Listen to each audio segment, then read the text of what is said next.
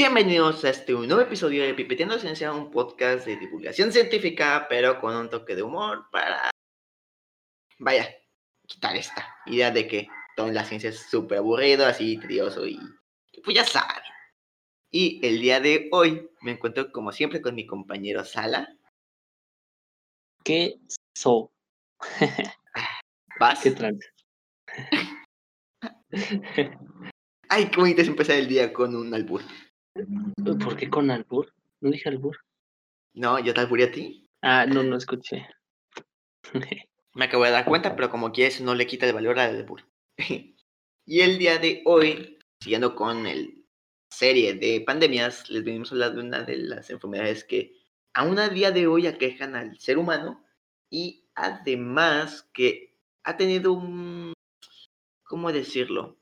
Una historia complicada respecto a cómo se desarrolló esta infección y un estigma social que trajo consigo a los infectados que aún al día de hoy se encuentra presente. No solo en México, sino, Sí, sí, sí. Exacto. sino no, vamos a ver este ya despuesito esa diferencia que hay en, en los mundos, por así decirlo. Es una de las pandemias que lleva décadas vigente, siendo diferente a otras, no solo por el modo en que se transmite, sino también porque su inicio se encontró relacionado a la marginación de una comunidad, la desinformación y el prejuicio, el cual aún al día de hoy se encuentra presente, pero que también ha mostrado un avance beneficioso en los tratamientos que han permitido a los que padecen esta enfermedad sobrellevarla, siendo posible que pronto exista una esperanza al final del túnel. Hoy les hablaremos del VIH o también conocido como SIDA. Chan, chan, chan. Que por cierto vengo a aclarar, antes de empezar, que VIH y SIDA no son lo mismo. El VIH es eh, la enfermedad y el SIDA es la última etapa de la enfermedad. ¿Sí? Bueno, bueno, más que nada el VIH es el virus Ajá, el virus. y es como el comienzo también, o así se le denomina. Ya el SIDA ya es cuando te estás petateando, o sea, ya, Cuando ya fuiste. ajá, o sea, cuando está muy, ¿cómo- ¿cómo decía? ¿Avanzada? Ajá, no, se me fue, ay, se me fue la palabra que, que me que decían con respecto a esto, pero o sea, el chiste es que, o sea, el SIDA ya es algo presencial, o sea, que tu sistema ya está casi muriéndose, o ya está por morir. Jodido en otras palabras. a diferencia de otras infecciones, el, el VIH ataca al ejército que nos protege, al sistema inmunológico. O sea que ya que este, este virus, eh, al entrar al, al sistema y, y al encontrarse con las, los linfo- linfocitos, si no, si lo dije bien, sí, este, se conecta a ellos y se fusiona. Aquí no les, bueno, más que insertar aquí, eh, todo el virus se fusiona y el virus eh, se divide en tres ya dentro de la célula. Su código genético, que en este caso es ARN, y otras dos proteínas que la neta su nombre es tan, tan raro, ¿no? Pero son dos proteínas. y bueno, aquí lo que pasa es que primeramente eh, vamos a ponerlo entre comillas, el virus detecta que nuestro código genético es un ADN, entonces su ARN no sirve. Entonces, ¿qué dice? Pues, pues bueno, como tengo un ARN, o sea, el ARN solo es como, vamos a ponerlo así, aunque no es eso, pero es como la mitad del ADN. no es eso, pero es algo así. el de biología molecular ahorita te quisiera matar. sea, es una línea, es una línea nada más de código. Ojalá y él nunca escuche porque si no estarías reprobado con él. Creo que sí, pero, o sea, es que quiero e- ejemplificar, ¿no? O sea, la diferencia Ah, entre bueno. un ARN y un ADN. O sea, sí. Eh, o sea, el, el ADN son dos líneas juntas y el ARN es una sola línea. Entonces, retomando, el virus detecta que, que, que no, no puede introducirse al código genético porque no está completo. necesita de otra línea para poder unirse a nuestro código genético. Entonces, una de esas proteínas elabora la otra parte de ese código genético. O sea, hace esa tira de código genético y la manda a, a que se una. ¿Y cómo se une? Pues la otra proteína sirve para eso. Exactamente, eh, lo puede cortar un poco el código genético o al final lo, lo conecta el código genético del virus con el de nosotros. Y a partir de ahí, este, las replicaciones que sigue teniendo esa célula ya van a ser con ese código genético. Entonces, ahí mismo ya va a ir desprendiendo todos los virus del VIH. Y esto, bueno, esto se lleva en un corto tiempo, es muy acelerado este tipo de virus, no es, por ejemplo, ahorita el de COVID, que luego te llega como a tardar en replicarse. Pues es que está raro eso, porque tarda 10 años en, en eh, darse unos síntomas más claros, puede tardar eso, que llegue el SIDA, pero no se ha encontrado una cura porque exactamente su replicación es muy rápida. O sea, está como que contradictorio. pero pero a pesar de que tu cuerpo sigue eh, creando, o sea, poco a poco va a denigrando, va poniendo menos eficaz a tu sistema inmune. O sea, sí sigue trabajando, pero ese sistema inmune igualmente está intentando atacar ese, ese virus, entonces es como que un ejemplo, o sea, es como de quiero, o sea, todavía estoy sirviendo, pero me estoy golpeando a mí mismo, o sea, no sé si me doy a entender. o sea, así es la célula, o sea, ataca el virus, pero sigue funcionando para otras enfermedades. Algo que también quería agregar, que ahorita estaba diciendo el VIH, es que mm, las el VIH por lo, o sea, el VIH no mata directamente a la persona infectada, ¿sí? Sino que debilita tanto el cuerpo porque pues, prácticamente se carga todo el ejército que teníamos, o la gran parte del ejército, y deja la puerta abierta para que infecciones o algunos tipos de cáncer puedan florecer con mayor facilidad sin que haya algo que impida su crecimiento. Entonces, el VIH no te mata directamente, pero es como si dejaras tu casa sin... ¿Cómo decirlo? Es como si vivieras en Latinoamérica y dejaras tu casa sin barrotes.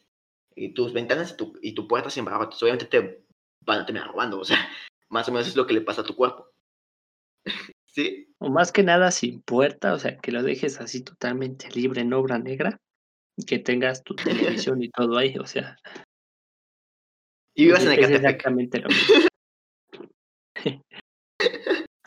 Pero sí, en efecto, qué bueno que, que lo mencionas, se me pasó, pero eh, exactamente no es, no es el VIH lo que te mata, o sea, es la enfermedad en sí. Eh, dos de las principales enfermedades que te matan es la tuberculosis, que es muy... Arriba. Que uh. uno, uno de cada tres que tiene SIDA muere por tuberculosis. La otra eh, es uno, es síntoma, y más aparte, o se presenta más como síntoma, pero también como, como llega a, dar como un punto final, o sea, llega también a matarte, ¿no? Pero no tanto. es el, el sarcosma, sarcoma de Kaposi. Esta enfermedad, bueno, a finales de los 70, principios de 80, los médicos están dando cuenta que este que muchos con este, este sarcoma, ¿no? Y dicen, bueno, ¿qué está pasando aquí? Entonces ya averiguando, este, llegan, un, llegan a una conclusión, ya encuentran el virus y este y era lo que provocaba el sarcoma. O sea, es, sarcoma son las, las manchas en las piel, son, son erupciones. Quiero agregar eso de que los médicos se preguntaron por qué, carajo, estaba pasando eso, porque normalmente el sarcoma es una enfermedad común en adultos, bueno, no común, pero que sí se presenta en adultos mayores, mayoritariamente. Y de pronto de la nada empieza a haber un montón de casos de gente, de adultos jóvenes hasta cierto punto, 20, entre 20 y 40 más o menos, empiezan a desarrollar estos síntomas demasiado rápido. Y eh, nada más para agregar un poquito más fuego al, fuego al leña al fuego, perdón. Eh, muchos de los infectados eran de la comunidad LGBT o eran homosexuales, mejor dicho. Eh, tiene una historia interesante que de hecho creo que más a ratito lo vamos a hablar. Pero sí fue uno de... Estuvo muy relacionado al inicio con el tema de... del... del homo... o se le consideró como la enfermedad de los homosexuales. Porque en, su inicio muchos de los infectados eran pues de esta comunidad. Exacto. También otras eh, personas que llegan a sufrir, obviamente en menor este, medida, este, eran, se, dio mucho en Haití, los haitianos eh, también se, se, presentó mucho. Los hemofílicos, ese, es este, problemas en la sangre de que no te puede coagular bien. y este, y los, ay, ¿cómo se llaman estos vatos? Drogadictos. Anda, exactamente, los, es que es heroinómanos. Ándale. Creo que era así. O sea, los que inhalaban, los que se metían heroína. Inyectan, los que se inyectan. Anda. Ajá. Chicos, no nunca inhalaban. No manches. No sé, no sé qué estoy pensando. ¿Nunca viste Pulp Fiction? Esa cosa jamás se tiene que inhalar. Sí, perdón, perdón. Ah, bueno, pero eso, e, es, esas personas eran los más afectados o los que estaban teniendo estos, estos síntomas o esta enfermedad. Bueno, quiero agregar una parte más que es que el VIH se, eh, al inicio no se sabía cómo se contagiaba, actualmente ya sabemos. Y la forma en que tiene para contagiarse es por el contacto con fluidos infectados, los cuales son sangre, semen, fluidos preseminales, fluidos vaginales, fluidos anales o leche materna. Son estos los únicos líquidos que pueden infectar. La saliva, el sudor y la orina no poseen carga viral. Así que no tengas miedo de abrazar a alguien que está infectado porque no te va a pasar nada. Pero además, los fluidos infectados tendrían que estar en contacto con una membrana mucosa, que en este eh, caso puede ser una de las partes sexuales, con tejido dañado, como por ejemplo una herida abierta, o inyectado directamente en torrentes eh, sanguíneos, como, como decían los creepypastas anteriormente, que era de, de que, ay, fui a la playa, me ensarté una aguja y me dio VIH pues eh, sería muy difícil que pasara eso, pero esas son las únicas maneras de que de, de contagiar el VIH a otras personas. Y esto, aunado, va, aparte de que estas son las formas de contagiarse, depende de las acciones o las medidas que tome el individuo para eh, que se propague la enfermedad. Por ejemplo, la más común, eh, presente incluso en la actualidad, es por tener sexo con una persona infectada principalmente ya sea sexo vaginal o anal, que también se puede por oral, nada más que ahí sí necesitas tener una herida abierta en la boca y que está pasando esté lastimada. Bueno, principalmente por tener sexo, ¿sí? Así dejémoslo. Por tener sexo con una persona infectada, que no estén usando protección, por ejemplo, el uso de condón, una protección física, una barrera, o que además también no estén tomando sus tratamientos antirretrovirales, ¿sí? Además de esto, hay que aunarle que el tener múltiples parejas aumenta la probabilidad de infectarse. No quiere decir que la promiscuidad esté mal, ni que la, la LP esté mal, pero sí aumenta la probabilidad de infectarte o de infectar a otros, siendo que tú ya padezcas la enfermedad.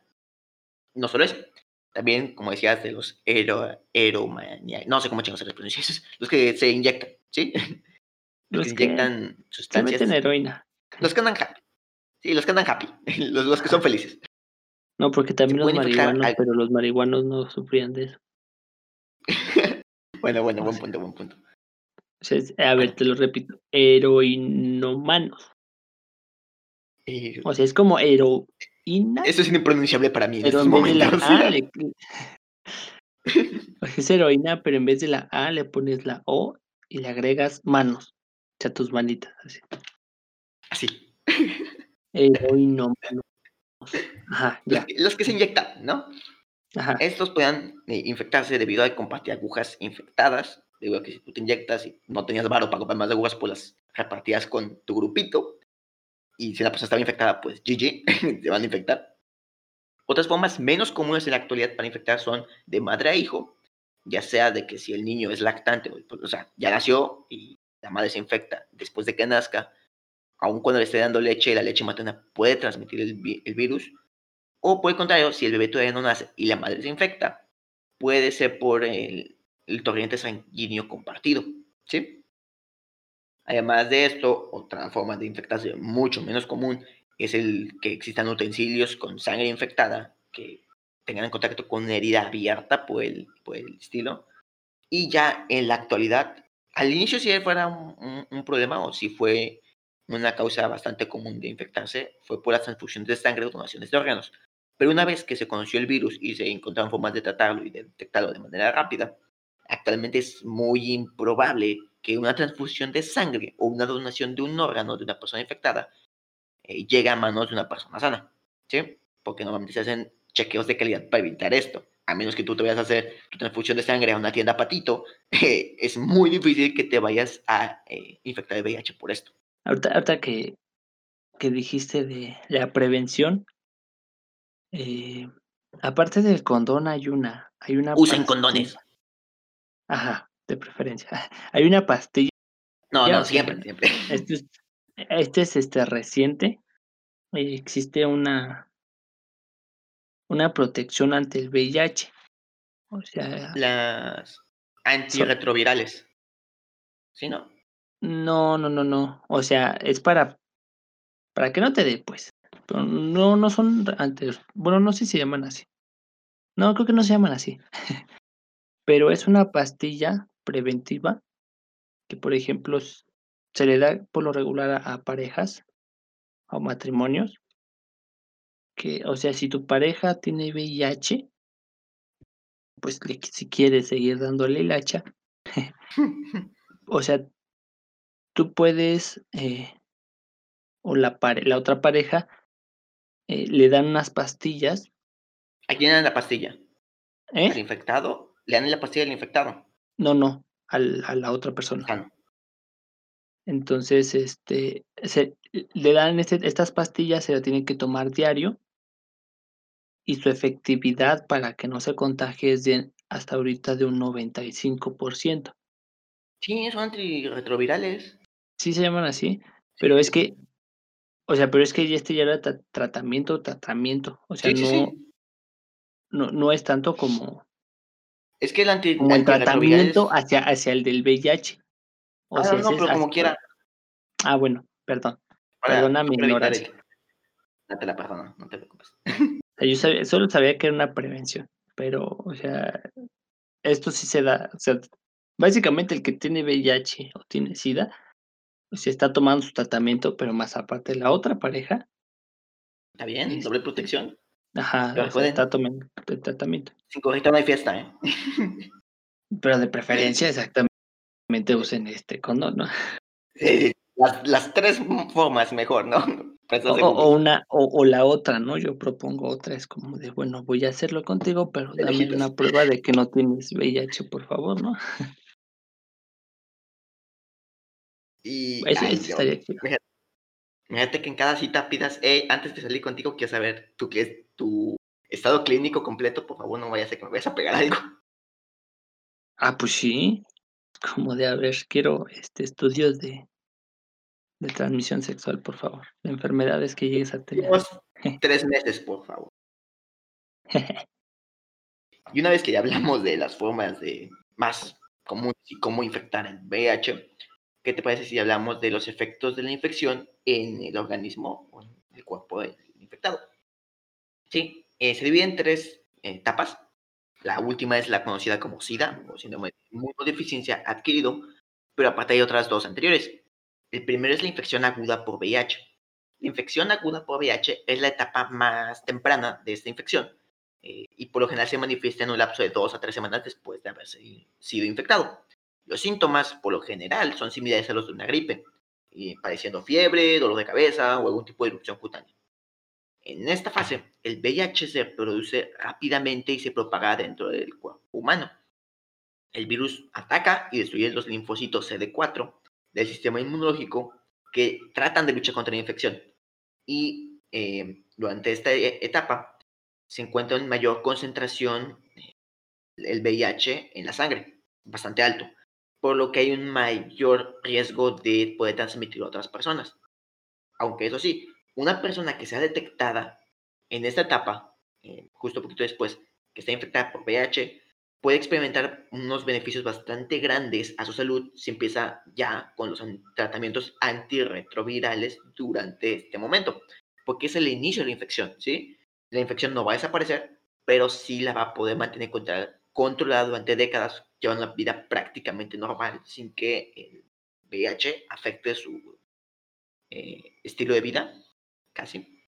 Ahorita que dijiste estilo de vida, exactamente, eh, en la actualidad se puede ya tener un estilo de vida, este, con este ya muy muy normal. Porque ya al haber tratamientos, pues, o sea, ya ya puedes, este, hacer todas las cosas como normalmente lo hacías. O sea, no hablando socialmente, hablando de salud. No, pero incluso socialmente. Por ejemplo, antes de tener, este, o mejor dicho, ser diagnosticado ya directamente clínicamente con VIH o, o mejor dicho, SIDA positivo, cuando tenías SIDA te daban nada más tres años de vida, lo mucho, y listo, GG. Pero Ah, o sea, es actualmente, actualmente se puede evitar llegar a la fase del SIDA, quedarte en la fase 1 o 2 y vivir una vida tranquila y morir a los 70 años o mejor dicho a los 90 años incluso. Y es más probable que te mate un meteorito que te mate el VIH. Entonces, ok, no, no tan así, pero, o sea, ya la calidad de vida ha aumentado tanto que prácticamente pueden vivir lo mismo que un ser humano normal. Exactamente lo que decía. Eh, al al tener ese tratamiento de retrovirales, se detiene esa esa, ¿cómo se llama? Esa replicación viral que no no sé si si si quieras que la mencione ahorita. Menciónala cuando tú quieras. Ah, bueno, este, se detiene. Hay 3 tipos de detención vamos a llamarla así. Los nombres igual están En pocas palabras, hay 3 formas de pararla. Ajá. O sea, esas formas de pararla, sin albur. O sea, antes, por ejemplo, se se daba que que te daban 5 o 10 pastillas diarias y también eso afectaba a tu sistema. Ahorita solo es una diaria y se está buscando crear que sea una semanal. Entonces, porque las de ahora te meten esas 3 formas, esas 3 tipos de detenciones en una sola pastilla. Y, pues, si se pasa una a otra fase, a no sé qué. Por ejemplo, la primera detección es, este, antes de que se fusione. La segunda es como la la detección de exactamente lo que les decía la eh eh, la completar el el sistema, el la para que se forme el ADN, pues, va con la proteína que genera el completar al ARN al ARN para que se pueda convertir en ADN. La tercera ya es una detección donde lo va a parar, este, antes de que salga la este, el virus. Entonces, ahorita te meten esas 3 y, pues, a ver en cuál cuál le atinan, ¿no? Y pueden seguir con su vida normal sin nin problema, se se le detiene. No es una solución, no es, este, una no es de que se se borre el virus o se desintegre o que ya no exista en tu cuerpo, sí sigue existiendo, sigues teniendo VIH pero o SIDA pero ya no va a seguir avanzando. En el SIDA igual se detiene, pero vas a tener SIDA y vas a tener los mismos problemas. Ya en el VIH no. O sea, ahí lo detienes, sigues teniendo VIH, pero, pues, tu vida es más relax, ¿no? De hecho, vamos a continuar, ¿no? Por ejemplo, eh, voy a seguir con la infección crónica del VIH o la segunda etapa. Durante esta etapa o fase, el VIH continúa multiplicándose dentro del organismo, pero en unas concentraciones más bajas. Ya no tan presente en la sangre como estaba en la fase anterior. Las personas con este, en esta etapa pueden no tener síntoma alguno relacionado al VIH durante décadas. Y es más, sin el tratamiento antirretroviral necesario para controlarlo, el VIH eh, crónico puede generar en SIDA en el transcurso de más o menos 10 años. A veces puede tardar más o a veces puede tardar menos. Esto siempre y cuando no se tomen los tratamientos antivirales para evitar esto. Las, las personas que reciben el tratamiento antirretroviral pueden estar en esta etapa durante décadas, prácticamente sin desarrollar el SIDA. Y durante también esta etapa, ojo aquí, que las personas estén todavía infectadas de VIH, pero estén tomando sus tratamientos, es posible que, aunque tengan una carga viral no tan fácil de detectar, es muy posible que no exista una transmisión eficaz del virus hacia sus parejas sexuales. ¿Qué quiere decir esto? Que aunque hayas alcanzado la fase crónica donde el VIH está presente en tu cuerpo en una menor eh, tasa, debido al mecanismo que tú explicaste, a las tres formas, en esta etapa puede que la persona, aunque lo tenga, no lo pueda transmitir. Claro, si sigue el tratamiento, si no lo sigue, sí lo va a poder transmitir. Les digo, es como algo contradictorio. Bueno, yo sí lo veo, porque el virus sí se reproduce rápido. Al inicio. Pero también, ajá, pero también tarda mucho después. O sea, ese es que se te presente ya sería como hasta o síntomas fuertes, vamos a llamarlo así, ya sería hasta los 10 años aproximadamente. y, y también, porque también hay gente que se les empieza a notar desde, por ejemplo, te pueden presentar síntomas en la primera etapa, o sea, los primeros meses empieza a tener fiebre, o sea, se da fiebre, se da este, diarrea y hasta puedes iniciar con el sarcoma que, que habíamos dicho, con manchas en la piel, o si no, al transcurso de los años. Creo que eso también va a depender del sistema que, que tengan ustedes, ¿no? Igual su alimentación y demás, ¿no? Y es que de hecho, si la persona no se trata o la enfermedad avanza, se llega a la última fase, conocida como SIDA, que es la forma más común de hablarle a esta enfermedad. Y, a la, bueno, la forma más conocida que se tiene, pero realmente las otras dos etapas son VIH, es nada más es cuando ya llegó a la última fase, ya GG. Esta es la última y también es la más grave de la infección del VIH, puesto que aquí el virus ha destruido el sistema, en, bueno, en gran medida el sistema inmunológico por lo cual el cuerpo no puede luchar contra infecciones o, como te digo, algunos tipos de cáncer. Las personas que son diagnosticadas con el SIDA, bueno, bueno, mejor dicho, que ya presentan SIDA, es porque su recuento de linfocito CD4 es menor a 200 por milímetro cúbico, lo cual es muy poquito, la verdad. O sea, hay millones. Yo la armo con 100. Bueno, y esta concentración tan baja prácticamente no, eh, ¿cómo decirlo? Deja la puerta abierta, ¿sí? O sea, como decíamos en el ejemplo anterior, deja la puerta abierta en cualquier ciudad de Latinoamérica. Deja entrar y pasar a todas las enfermedades que quieran y eso va a terminar. Creo que hasta una simple, simple gripa, ¿Sí? creo que podría matar, o sea, no será la gran cosa la gripa, pero tu sistema no rifa. O ya ves, la tuberculosis, que en su gran mayoría no es tan peligrosa si tienes el tratamiento de los antibióticos, pero pues, con VIH es una de cada tres personas van a fallecer. O sea, sería un ejemplo, otro ejemplo sería como la defensa del Barcelona ahorita. o sea, todos pasan encima de él así, feo, feo, feo. No, no, no te digo nada porque no sé nada de fútbol. Pero sí. bueno, para los que les gusta fútbol entendieron, ¿no? pues sí. Y ya, aquí sin el tratamiento, aún en esta etapa, bueno, supongamos ¿no? que la persona decide, pues tengo SIDA, no me voy a dar el tratamiento, la esperanza de vida para estas personas es de menos de tres años. ¿sí? Es muy difícil que alcances los tres años teniendo SIDA y no tomando los tratamientos antivirales. Tomando los tratamientos antirretrovirales, pues sí es posible que se extienda eh, esta temporada, eh, ¿cómo decirlo? Esta expectativa de vida mucho tiempo más. Claro que también no nada más es tomar los antirretrovirales, sino también dieta, ejercicio y muchísimos más cuidados necesarios para evitar que se agraven las enfermedades.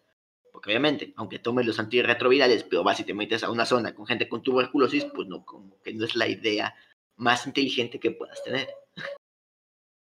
Exacto.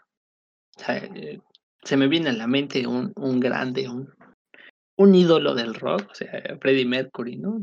tuvo tantos años, así de repente dijo, tengo sida y pum, murió. y se le notaba, o sea, se veía así demacrado. Después de darlo a, conocer en la prensa, pues falleció. Si mal no creo que fue debido a una pulmonía o una infección pulmonar. ¿Sí? Creo que sí. Sí, si mal no recuerdo, creo que sí. y ya, ya había los fans de, de Queen diciendo, no, que no se murió, sí, que no sé qué. Bueno, si mal no recuerdo, no, no estoy claro de cuál fue el motivo de su muerte, pero si mal no recuerdo. Murió. Pues, falleció, lamentablemente. ¿Qué te parece si vamos a hablar un poquito de cómo se encuentra la infección en la actualidad? Se calcula que en el año 2019, 38 millones de personas se encuentran infectadas por VIH alrededor de todo el mundo. La pandemia, lamentablemente, ha causado la muerte de 33 millones de personas, siendo uno de los mayores problemas de salud pública eh, a nivel mundial que aún siguen vigentes. La tuberculosis es la principal causa de muerte de las personas infectadas con VIH y representa a una de cada tres personas que padecen SIDA. Así que sí, como decías hace rato, la tuberculosis es, lamentablemente va de la mano con el VIH y por eso todavía se mantiene. Aunque en la ah. actualidad... ¿Mande? Te quité tu dato. Me quitaste mi dato. En la actualidad, los tratamientos antirretrovíricos han permitido que la enfermedad no evolucione a SIDA siendo un padecimiento crónico pero llevadero para los infectados, permitiéndoles llevar una vida relativamente normal, con los cuidados, como había dicho anteriormente, no nada más es tomar el medicamento, sino también llevar una dieta balanceada, hacer ejercicio, tratar de evitar exponerse a las enfermedades y tener limpieza, etc. ¿Sí? O sea, todo, hacer todo el paquete completo. ¿sí? Eh, algunos estudios indican esto, ojo, esto no es para discriminar a nadie ni nada por decirlo, simplemente son datos estadísticos que se han sacado, ¿no? Pero algunos estudios indican que la probabilidad de contraer una infección por VIH es 14 veces mayor en las trabajadoras sexuales que en las mujeres normales. Obviamente que porque están más expuestas a múltiples parejas sexuales. Pero no solo eso, sino que además eh, es 16 veces mayor la probabilidad de que un hombre que tiene relaciones sexuales con otro hombre pueda infectarse más que la población en general. 16, digo, perdón, 19% más de probabilidades de que el hombre se infecte si tiene sexo con otro hombre, ya sea eh, esta persona homosexual o bisexual, ¿sí? O sea, simplemente... ¿Pero por qué? ¿Sabes ah, exactamente por qué? Estaba investigando eso, sí. Sí, porque también es como que, ok, sí, pero ¿por qué? En primera es porque muchas veces en las relaciones eh, homosexuales principalmente en hombres, no se usa la protección, no se usan condón, o no se tendía a usar condón antes, no sé si ahorita también todavía no se tiene que usar condón. Aparte que es una discriminación, lo cual evita que las personas de esta comunidad no vayan a hacerse chequeos tan constantemente debido al prejuicio. Y también porque el sexo anal es, el, es más probable que contraiga la infección a que el sexo vaginal o que el sexo oral. Y, nada más para agregar eh, un poquito más, ya nada más para terminar estos dos datos estadísticos más, es 50 veces más probable que las mujeres transexuales o los hombres que deciden convertirse o que eh, no se sienten cómodos con su cuerpo y deciden eh, con cirugías o tratamientos volverse mujeres, son 50 veces más probables que puedan contraer VIH a que un adulto normal. Y eso no es todo. También los consumidores de drogas inyectables poseen 50 veces más eh, el riesgo de poder infectarse por VIH. ¿Sí? Por eso Entonces- fumen, no se inyecten, solo fumen. Por favor, e inviten.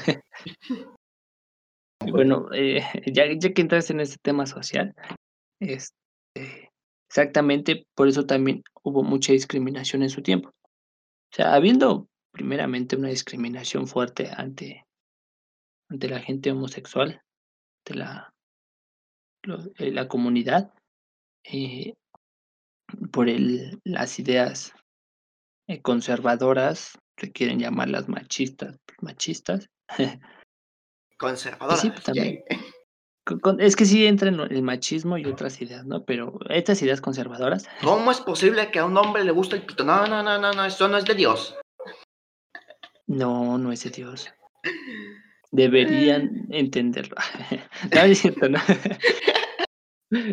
Pero este, o sea, eh, hu- hubo este problema de, de discriminación y cuando empieza a dar este, este brote, o sea, y, y esto empezó a darse en los 70s, 80s, este, este apogeo de la comunidad.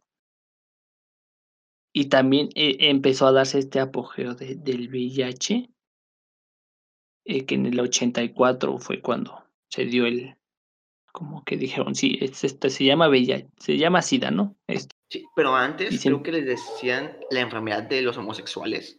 O sea, los Ajá, exactamente. sí. Tenía O ese sea, y como- sobrenombre de enfermedad. Y como exactamente muchos presentaban ya manchas, muchos se presentaban ya este, ¿cómo se le llama? Este, muchos síntomas dados o representativos del VIH, se, se empezaban a, a ser más discriminatorios, creyendo que igualmente tocándolos, este, tomando de un vaso de él, que esté cerca de él, se abre. En estas fechas pues, sabemos que no es así. Entonces también se empieza a dar ese, ese distanciamiento o más distanciamiento social con ellos. Entonces está, está muy fuerte eso. Y bueno, también entrando en, en otro ámbito de tema social, eh, en la actualidad existe un, un problema, ¿no? O sea, ¿por qué no se ha como que detenido más esto de la del- de, contagiar? Si, si ya existen retrovirales, si ya existen métodos para, para prevenir y demás, pues bueno, básicamente solo es por este el sistema de salud de cada país y este y también de la pues economía del tipo de, de, de- vida que lleven este los seres humanos, la sociedad en esa nación. Ah, de hecho, en la actualidad, bueno, siempre ha sido así, ¿no? Pero la región más afectada por el VIH es eh, África subsahariana, donde eh, se registran dos tercios de los casos totales de VIH en el mundo y casi el 75% de las muertes de. Las tasas de infección van variando de país en país, ¿no? Pero, por ejemplo, en Sudáfrica, del, en Sudáfrica se estima que el 29% de las mujeres embarazadas tienen VIH. ¡29%! O sea, ¿what? Además, sí, sí, es bastante. Sí, de un país, imagínate, las tasas de infección en la población de adulta de Zimbabue es superior al 20%, mientras que en Suazilandia, Suazi- no sé cómo se pronuncia, Suazilandia, un tercio de la población adulta es positiva. Y, y es que exactamente es por lo que te digo, es este Sí, sistema es que, económico que se da, por ejemplo, primeramente no hay esa educación sexual, a lo mejor en sus países, y no llega como eh, el, el económico para poder financiar, este, no sé, la distribución de condones. de hecho, un dato Tan curioso sencillo. que quiero agregar a eso, a eso, es que, eh, bueno, ha habido campañas mundiales para contrarrestar o hacer que se infecten menos personas de VIH. Esto incluye África, que es la parte más afectada. Y algo que hacía la ONU era regalar condones a las sexoservidoras, en este caso, a la población en general, ¿no? Pero mm, sucedía que hicieron encuestas y pues muchas sexoservidoras le decían, pues no lo voy a utilizar. ¿Por qué? Porque pues a veces tenían que hacer un trabajito para allá abajo. Y pues digamos que los condones de látex normales no es como que sepan muy rico que digamos. ¿Sí? Entonces, pues sí, o sea, saben horribles. Entonces la ONU dijo, pues sabes qué, vamos a ponernos pilas y se les ocurrió una genial idea. Vamos a darles condones de Yo no lo he probado. Dijeron, vamos a hablarles de condones de sabores. Y mm, esto aumentó la tasa de, eh, de sexo servidoras que utilizaban condones, en este caso, y la tasa de infección disminuyó bastante después de esta técnica para, para evitar la propagación. Así que, si no quieren usar uso condones látex porque saben feo, están los de, los de sabores. Pero usen. Sí, y, y, exactamente creo que otro factor que se da es, es este problema que, que se ha dado y se ha sonado mucho ya en estos días, es este, las violaciones. Que pues, a la persona a lo mejor ni sabe que tiene SIDA o VIH y lo está transmitiendo a los demás. Entonces, ese, también entra. Y, vamos a tener un claro ejemplo aquí en México de esa desigualdad económica. O sea, regresando al punto anterior. Aquí, por ejemplo, en, en la ciudad o, o, en grandes este, ya poblaciones o municipios donde ya haya como que una una distribución de de condones, una distribución de, de información de salud, pues ya es amplia, pues es menor este el contagio. Pero ya en comunidades ya muy alejadas, comunidades indígenas, comunidades apartadas, eh, el VIH sigue presente y, y es gran factor igual ahí. Y exactamente un problema que tiene México también es, es la educación sexual que se, Ah, que se tiene. La educación sexual en México brilla por su ausencia. exacto. La- Las únicas cosas que te ponen de la educación sexual a lo mucho es una clase donde viene una enfermera y te dice, así se pone un condón. Y te dan un plátano para que lo pongas. Y chingo. Y ya. Es- es- esa es la educación sexual en nuestro país. Bueno, o sea, creo que yo, yo, sí, yo sí tuve, no sé si llamarlo suerte. ¿Tú sí O te sea, tocó ponerlo a a la banana? no, o sea, más que nada, creo que a mí en toda secundaria fue de, de vas a hacer una exposición de enfermedades de transmisión sexual. Bien vienen los de, los, los de centro de salud este, a enseñarte cómo poner un condón. Y, y por qué necesitan ponerse condón y, y todo así, todo, todo, todo, Sí, todo. pero es una O sea, clase creo que a mí más, sí ¿no? me saturaron así, pam, pam, pam. Sí, pero nada más así, era como una clase, ¿no? O sea, Sí, pero un... pone cada, ca- ca- este, al menos dos veces al, al año. O sea, pone que tal vez no sea mucho, pero pues estaban insistiendo, ¿no? Y los mismos maestros me decían, vas a exponer de las enfermedades de transmisión sexual. Ah, Así o sea, de otra sí. vez, o sea, ya lo dije. Pero, o sea, sí, pero no. O sea, como que ya falta más educación sexual, ¿no? O sea, a mí también me pasó más o o menos sea, así. En mi caso, creo que más era una vez al año, pero no sé, o sea, te das cuenta que no se está empatiendo bien cuando a tu compa de, de- que conoces le da sífilis y dices, no, carnal, te fallé, mi exposición no te salvó de esto. no, bro, quedo embarazada, no, te he fallado, conchita. no. Chale. Ahorita que estamos hablando de la educación sexual, ¿qué te parece si hablamos de algunos mitos relacionados al SIDA que a veces la gente cree, pero no, no es así? Mejor dicho, Ah, mitos del SIDA son mitos del VIH. ¿Te parece? Dale, dale, dale. ¿Ok? Y empezamos relacionado a lo que habíamos dicho de, de la educación sexual. Hay algunos mitos relacionados al VIH. El primero que te traigo es el mito de que el tener VIH es una sentencia de muerte, lo cual ya no es así. Con los tratamientos eh, antirretrovirales que venimos explicando, eh, la infección básicamente puede dejarse alentada, disminuir hasta cierto grado y permite a los que están infectados llevar una vida normal. ¿sí? Así que tener VIH no significa que te vas a morir en ese momento, sino que es más probable que te mate un, un autobús si te cruzas la calle. ¿sí? El, segun- el segundo mito es que el VIH afecta más que nada a hombres gay. Esto, eh, como habíamos mencionado, que era más probable en esta comunidad, no exenta a que otras personas puedan infectarse. Hay otros métodos de transmisión y como vimos es más pro- hasta cierto punto más probable que te infectes por compartir aguja que por ser un hombre eh, homosexual que tenga relaciones con otros hombres. Entonces, podría ser que sí, esté marginado actualmente todavía, puede que sí, que la mayoría de los infectados sean de eh, homosexuales o bisexuales, pero esto no, no quita de que una persona heterosexual puede infectarse. Que usen condón, cualquiera, cual sea tu gusto, siempre que es una persona nueva, o incluso que no sea nueva, usa condón, no manches. Si no quieres tener este padecimiento. El tercer mito es que una persona infectada con VIH no puede tener un hijo, en este caso la madre, que salga sin, esta, sin VIH positivo.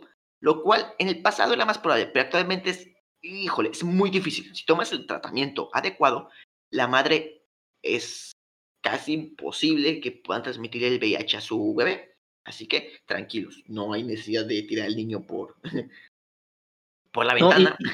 Y, más que nada, más que esté tomando tratamientos, creo que ya en los análisis que se le hacen a las, bueno, no creo, más bien los análisis que se, les hace a las embarazadas, está el, VIH. Si contiene VIH, eh, no te hacen parto natural, te hacen cesárea y no te dejan ya amamantar a tu hijo. O sea, porque exactamente por fluidos como la leche materna también se transmite el VIH. Entonces, este, eso te lo restringen. O sea, ahí el niño ya es con fórmula. O sea, tu leche no sirve. Van a ser con mucho chocho milk. Ajá, o sea, aunque estés, aunque estés tomando ya tus retrovirales, es como de, ¿sabes qué? Mejor por cesárea y, no le des leche. Entonces ya al menos en México ya hay esa prevención. Te lo digo porque así me lo han dicho ya varias ¿no? Te digo porque a mí me dio una cesárea el otro mes y no manches. o sea, yo ya embaracé a cuatro y las cuatro me fueron vida. y yo me siento bien sano. no, no, no, no, eso está mal. Ay, no, no, ni Dios lo quiera. Bueno, hablando de esto, el cuarto, el cuarto mito es que la única manera de evitar el contagio de VIH es usando condón. Eh, no, también actualmente están los antirretrovirales, los tratamientos antirretrovirales que, como decías, pueden disminuir la tasa de infección hasta en un 96%, pero obviamente es preferible tanto usar antirretrovirales como usar condón. Mm, es mejor tener doble protección, no manches. Y si pueden poner eh, una imagen de, la Virgencita al lado de su cama, esto le aumenta la efectividad por un 2%. Bueno, dependiendo, depende. Si eres católico, pues sí. Si eres este, cristiano, pues la Biblia. Yo, yo les recomiendo más la Biblia, ¿no? O sea, creo que católicos y cristianos la tienen, así que. Mira, si juntas la, la, imagen de, la, de, mm, de la Virgencita con una Biblia y aparte un Buda, se te aumenta un 300%, ¿eh? La protección. Infalible. ya, si, si, va cambiando este, otras religiones, pues ahí, ahí le van agregando. sí, sí, sí, sí. Y, por último, el quinto mito es que solamente los países ricos y esta vez tienen eh, los tratamientos diarios para eh, las personas que están infectadas, lo cual es falso. Sí, los países ricos y más desarrollados tienen mejores tratamientos y eh, un sistema de salud más estable, pero aún así los países pobres, por ejemplo los países africanos, actualmente son los que más llevan la delantera en cuanto a... Bueno, mejor dicho, más que la delantera, llevan más los esfuerzos en cuanto para detener la pandemia. Eh, un ejemplo claro de esto es la ONU con sus programas, por ejemplo, de condones de sabores, que ah, estaría genial que nos regalaran condones de sabores aquí en México. caro, bueno, no están caros, pero estaría chido que te regalaran de sabores, sabor chiqui. Este. Y también, ¿qué? No, yo, yo, no sé de eso. Bueno, bueno, cada quien su sabor. Bueno, eh... y nada más eso, sino que además también, por ejemplo, fundaciones como la de Bill Gates, que no no te meten chips en el cerebro, pero sí te dan eh, tratamientos y ayudas para las gentes infectadas, han permitido que muchas personas puedan continuar con sus vidas hasta cierto grado normales sin el temor a que esta enfermedad las vaya a arrebatar la vida eh, pronto, ¿sí? Entonces, eh, sí, eh, países ricos está más chido, que te atienden ahí con clímita, pero eso no implica que te vas a morir si vives en un país de bajos recursos, para nada.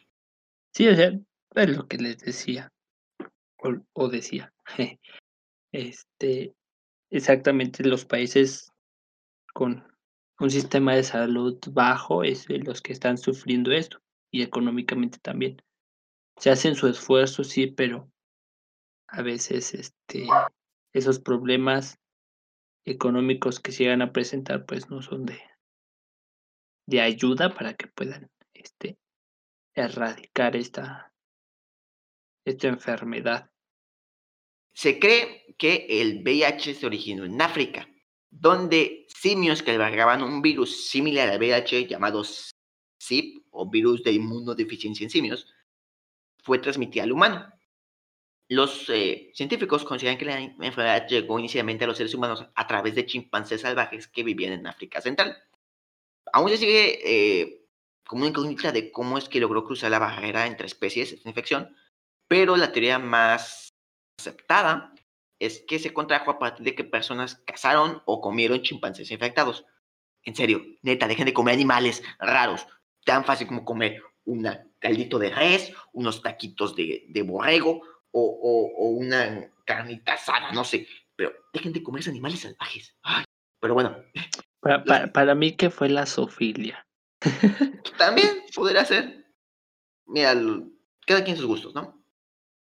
No, o sea, es como ilegal. Aunque sí. Mira, yo no voy a poder detener a alguien que está en África, ¿sí? O sea, el caso es que surgió. Los investigadores sitúan el origen del virus alrededor de 1930. Esto basándose en cálculos científicos sobre el tiempo que tardarían las distintas cepas del VIH en evolucionar. Pero sí, no, no, no, no, no, no tengan sexo con animales, por Dios. No. No, eso no, por favor. Ah, Cómanlos antes de hacer el No, no, tampoco se los coman. Que no se aprendió, o sea, no ves lo del VIH, no es lo de lo de este, ah, la gripe aviar, no. El COVID. el COVID, no se coman animales exóticos, chingada madre. ¿Cuál es un perro mejor? Yo, yo, he comido cocodrilo, ¿vale? Como exótico. Eh, depende. ¿Qué también cosita estaba? pues era nugget. Creo que si es de granja de cocodrilo, creo que no hay problema. Ah, bueno. no sé si sale aquí en México, a lo mejor ya te va a llegar la policía por comentar eso, pero... No, supongo que sí, porque me lo, lo, comí en una, en una feria internacional. Ah, entonces sí, posiblemente era de una granja de cocodrilo. Ya hemos llegado hasta aquí, ¿no? Ahora la pregunta es, ¿cómo tratamos la enfermedad? Ya venimos diciendo los antirretrovirales, de su mecanismo de, de, de, cómo actúan, ¿no? Hay tres tipos y cada uno ataca en diferentes épocas de la reproducción del VIH. Actualmente no existe una cura, ¿sí? No hay una cura, no hay una vacuna, aún. Ahí creo que por ahí había unos análisis clínicos para probar una vacuna este año. No, no sé cómo estén, pero creo que ahí vamos, ahí vamos, ¿sí? Pero eh, los antirretrovirales ayudan a combatir el virus y permiten que, como decimos, las personas puedan vivir muchos años más. Eh, esto al final la rápida degradación del sistema inmunológico, lo cual también beneficia de que, como el sistema inmunológico se refuerza, también puede combatir las infecciones que, que quieren atacar al cuerpo o los cánceres que se quieran desarrollar. Pues esta, se está trabajando exactamente el, la, la cura ante esta enfermedad. Y bueno, creo que una de las más prometedoras que se ha habido, ha habido como 100 vacunas aproximadamente, pero pues. Y, eh, spoiler, ninguna ha llegado a, época final.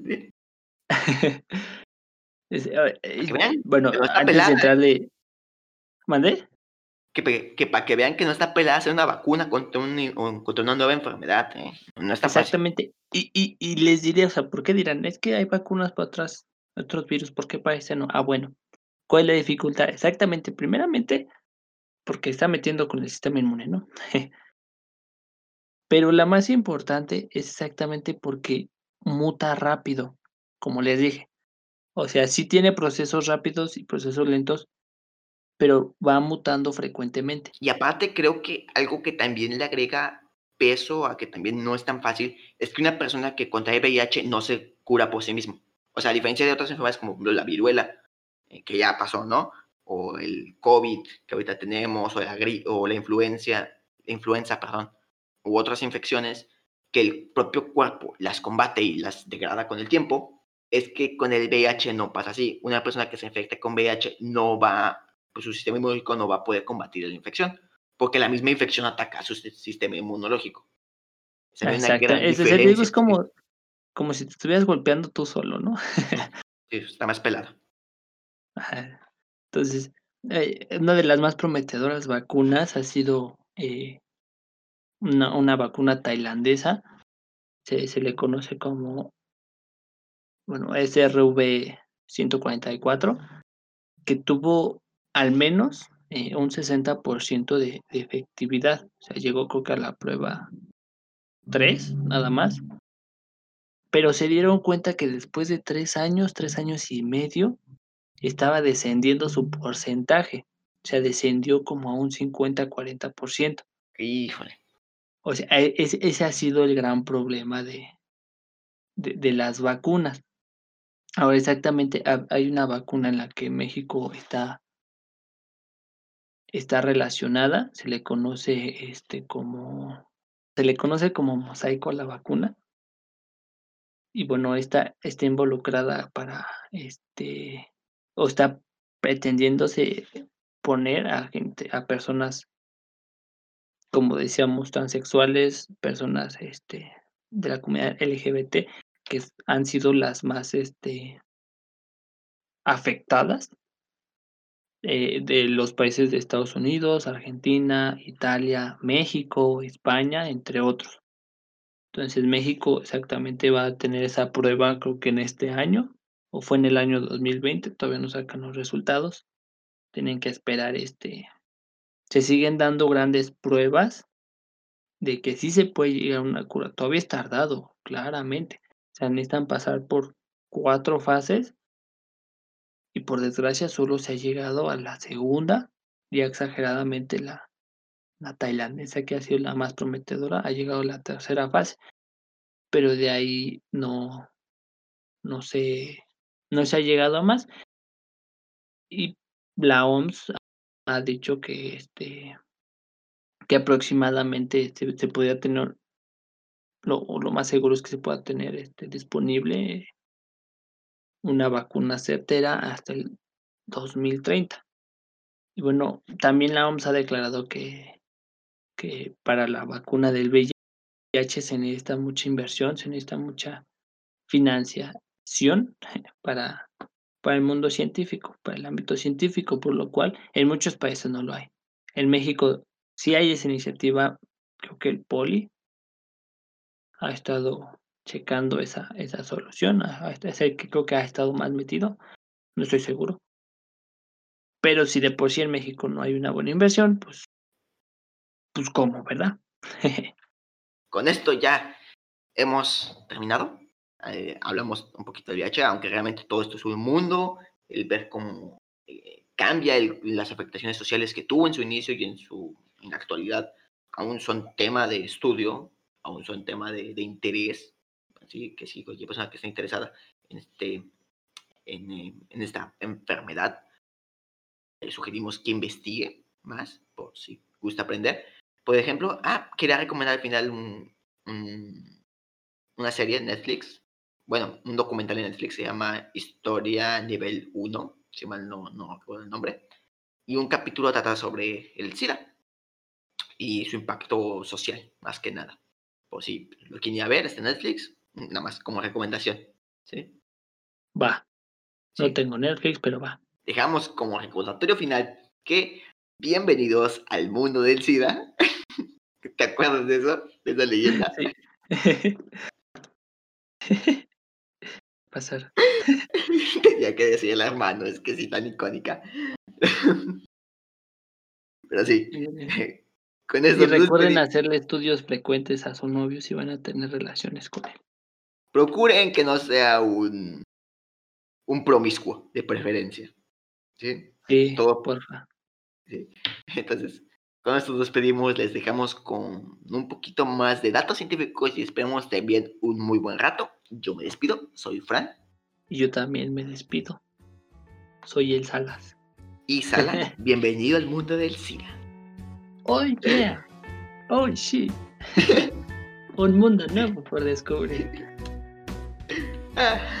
bye bye.